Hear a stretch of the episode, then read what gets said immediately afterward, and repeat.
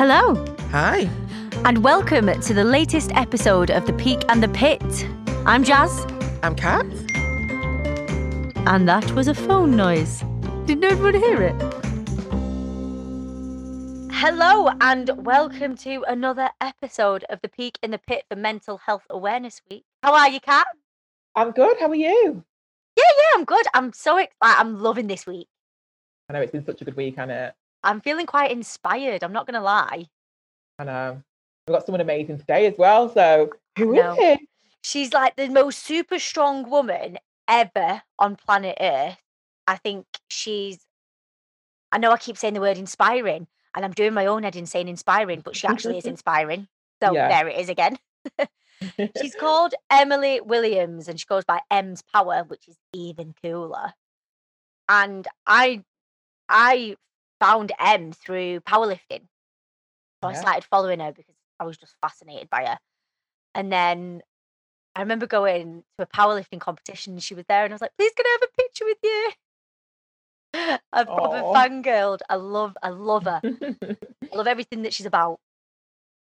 And we've uh, we managed to bag her on the on the podcast, so I'm buzzing. yeah. So let's see what she's got to say. Hi Emz, thank you so much for joining us. Hi. How are you? You okay? I'm very well. And yourself? Yeah, not bad. Good, Yeah. Good. And you, Kat? Yeah, I'm good. Yeah, very good today. It's been a nice day. So I do think the weather makes all the difference, doesn't it? it definitely Oh, does. it's so nice today. So, um, your first question is what has been your peak and pit of the week? Sure. So I'm gonna start with I'm gonna start with the pit first. Uh so um I don't know if, if everyone knows, but I had a back injury that I um that somehow occurred about 10 months ago and now it's back with a vengeance. So the the pit is the fact that at this moment in time I can starting from Monday yesterday I couldn't squat and deadlift for the next eight weeks. So That's I know how much pit. you like to squat and deadlift as being a Well, fellow yes. powerlifter. Yes. So um, even though I'm smiling deep down inside, uh, yeah, it's it's definitely a pit of the week. That sure. Um, but on a happier note, um, my peak of the week has been um, a follower from Instagram messaged me um, and kindly donated, um, basically donated her whole gym, her gym setup that she had to me and my clients. So that's definitely a peak of the week. That's amazing. that kind of leads on to our next question, actually. So um, Yeah. you you love fitness, don't you? As we can see from your Instagram. Um, Yeah. What was your reaction to gyms closing during the lockdown? I mean, it was, you know, a big slap in the face. I mean, I would say it was initially quite tough um, because obviously fitness is all I've ever known from such a young age. Um, and for me as well, it was like seeing the defeated faces of my clients over FaceTime um, using their two kilo kettlebells or their bags of rice or whatever it is that they were using at the time just to try and get it in. Um, but yeah, no, it was it was it was hard. But um, I mean, luckily enough, I managed to grab some equipment, a small amount, and um, yeah, I managed to do like sessions at home. And then obviously once we was allowed to do face to face a few months later, um, was able to use that equipment and then travel around to see clients as well. So that was that was pretty cool. So yeah. I'm guessing it was hard for you as well, Jazz. Yeah, it was just weird, wasn't it? I think I totally So understood the need for it because I like I train in a commercial gym, so it's so busy. So I can kind of understand. And yeah, they say, Yeah. oh, if you go in and just using one piece of equipment, but Mm. you end up talking to everyone. Mm, And like usually when you're powerlifting, there's a group of you, isn't there? There's like three or four people that train together. yeah. Yeah. So I I'm totally with you there. I just found it a really strange thing. I didn't I didn't train at home. But I, like my strength has gone depleted. massively. Really. Yeah. See, this is the thing. Like, it's just like well, as soon as the gyms closed, everyone was buying the equipment. So if you did not get it within the first week, you was literally you, you was either paying extortionate prices on eBay or you just had nothing, you know? Yeah. So what was you to do? Exactly. I think it's going to be one of those things, and I've said this so many times, like when we're 60, 70 years old, we'll be like, well, we lived through a national pandemic. like, A so, hundred percent. but we're through it now. We're out the other end. Gyms are open Yeah, exactly. and rolling. Mm. So, uh, my next question to you you have Gym Safe Ladies. It's like an initiative you've started. Um, I want you to explain it because it's your baby, but what was the Okay. inspiration about it? Uh, so if I quickly explain it, Gym Safe Ladies is uh, it's like a movement or a campaign dedicated to raising awareness of sexual harassment in our gyms and I guess our fitness industry, and then trying to create safe spaces for women um, within our within our gyms. But basically, about five years ago, I had a situation um, at a quite quite a popular gym um, where I was sexually harassed by a member and after this situation happened, I went through the proper channels to try and report it. And initially, they didn't listen to my complaint. Um, they didn't want to ban this member, even though he had been appropriate, inappropriate to me on a, a few occasions. Um, and after speaking to like my coach, who's still my coach now, um, and uh, other PTs that were in the gym, they were like, just take it further. So I ended up emailing the, the MD and having to set up a meeting with him so this this process was quite a lengthy process in order for them to ban this member. And five years ago, I guess I didn't really think too much about it. I just did it. And actually, when I look back at the emails, I said in my email that, you know, this is the reason why women don't come to gyms or they won't, uh, you know, take up space in the weight section, um, which is somewhere where I love to be. So I don't know what initiated it directly but I, I over the years i've just continually had these experiences with people in the gym where they would either undermine me by you know if i had my stuff in a rack they would come and just take my stuff off the rack and think i wasn't using it because the weights were heavy or whatever. And i just thought enough is enough. And um yeah just just decided to to, to launch this movement and um and like loads of people just started to resonate like they were mess loads of people could resonate and they just started messaging me their stories of like situations that they had in gyms either with like pts members um staff and yeah I just got a group of, of ladies and guys together and we did like a, a video like opening up the discussion on what harassment could look like in the gym um and how our men can like help talk out about it as well as um leaving it to the ladies to kind of do because it's it's quite a difficult subject to to approach. I mean, if you're so used to it daily and it's so normalized, coming out and speaking out about it um kind of feels like, you know, it's quite a tough thing to do um because it's so normal.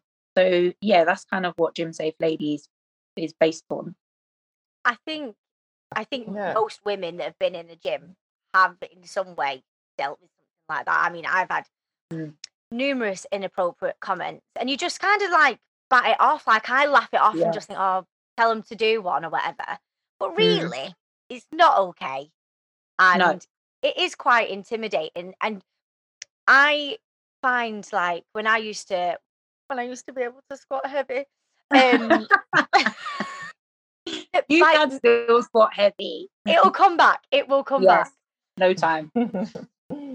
but um i used to find people just stopping and watching and and i just think oh they're just watching they're just like because it's heavy but i used to then then Mm. panic and think that's really intimidating stop watching me like i don't stop and watch Mm. you if someone's Yeah. sprinting on a treadmill i don't stand behind you and like oh you're going fast Yeah, absolutely. This is this is what I mean though. It's like it's literally and it's the gawking, like the leering that is honestly probably one of the most annoying parts of um of training. Like and, you know, especially like being in the the weight section as a female and you know if i'm in there there may be one other woman in there and there's at least 30 people in this weight section and there's only two women you're always outnumbered you know so it it just it's that more you know you're isolated in this little section um, it doesn't feel good.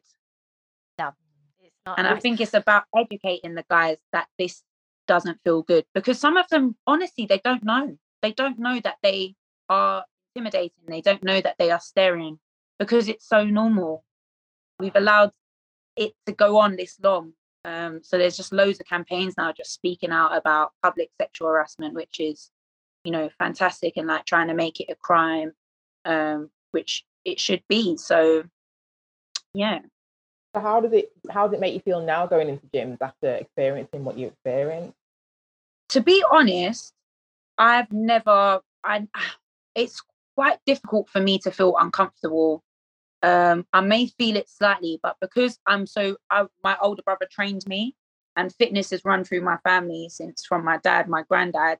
I'm confident in that area, so I can only just imagine how hard it is for ladies who are not confident, and that's what gives me the energy and the passion to push it because I train so many of those ladies who will not go into a weight section and who will not even want to step into a gym because of this fear.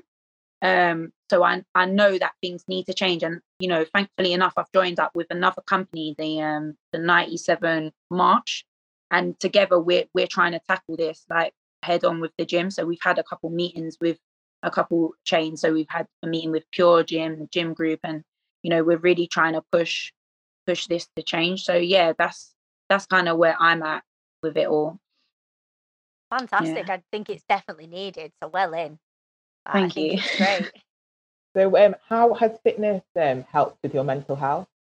I mean, it's it's a lifestyle, isn't it? It's uh, yeah, I think the, the most important thing probably, or the, the reason why I know it's so important is is due to this back injury, because I've like I said I've been training basically all my life, but when I got injured um, and I realized I couldn't train, I think for the first few weeks, month, or whatever, I was like, woohoo! I've got I'm on a break, you know. Um, you know how it gets when you're always structured and you know finally have a bit break and then you realize no actually this is very serious um and i realized that not being able to move has had a toll um on my mental health this this year especially and more so because of everything that's been going on with like the lockdowns no gyms um no real contact with people.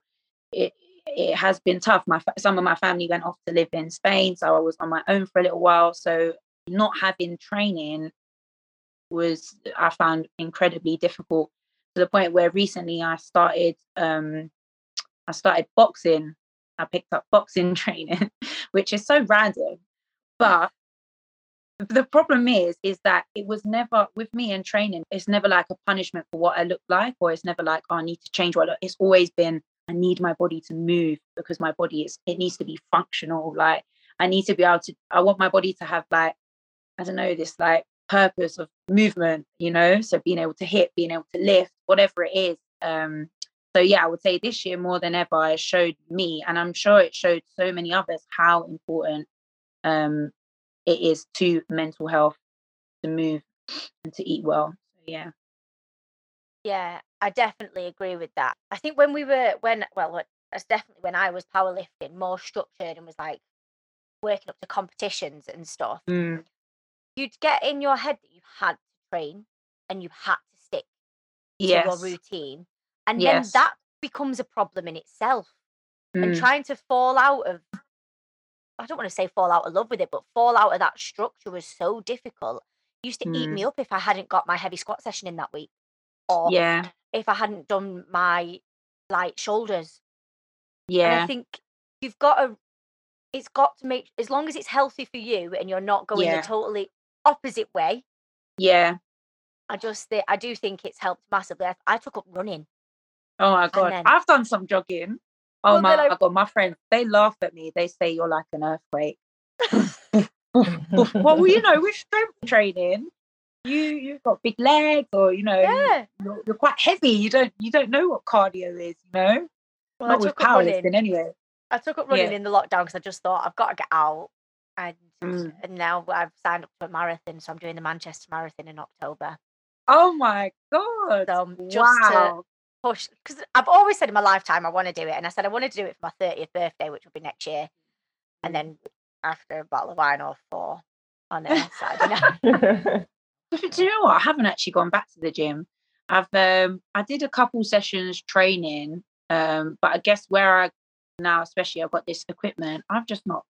I think, you know, one thing that it's shown as well is that you're able to do things outside of that establishment. And um and that for me, you know what? One thing I will say as well is that when we did go into lockdown, a lot of my fellow PTs, because they did other sports or they did boxing or they did um, HIIT, whatever, they found it super easy. But I've always relied on weights.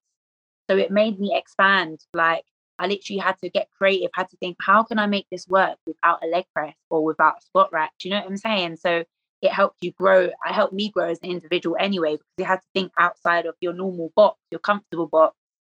So yeah, Absolutely. that's probably why I haven't gone back because I just think, well, the gyms are lovely and it's great, but also, you know, my women, because I only train women, they're really comfortable training with me in my garage. So, you know, it's just us.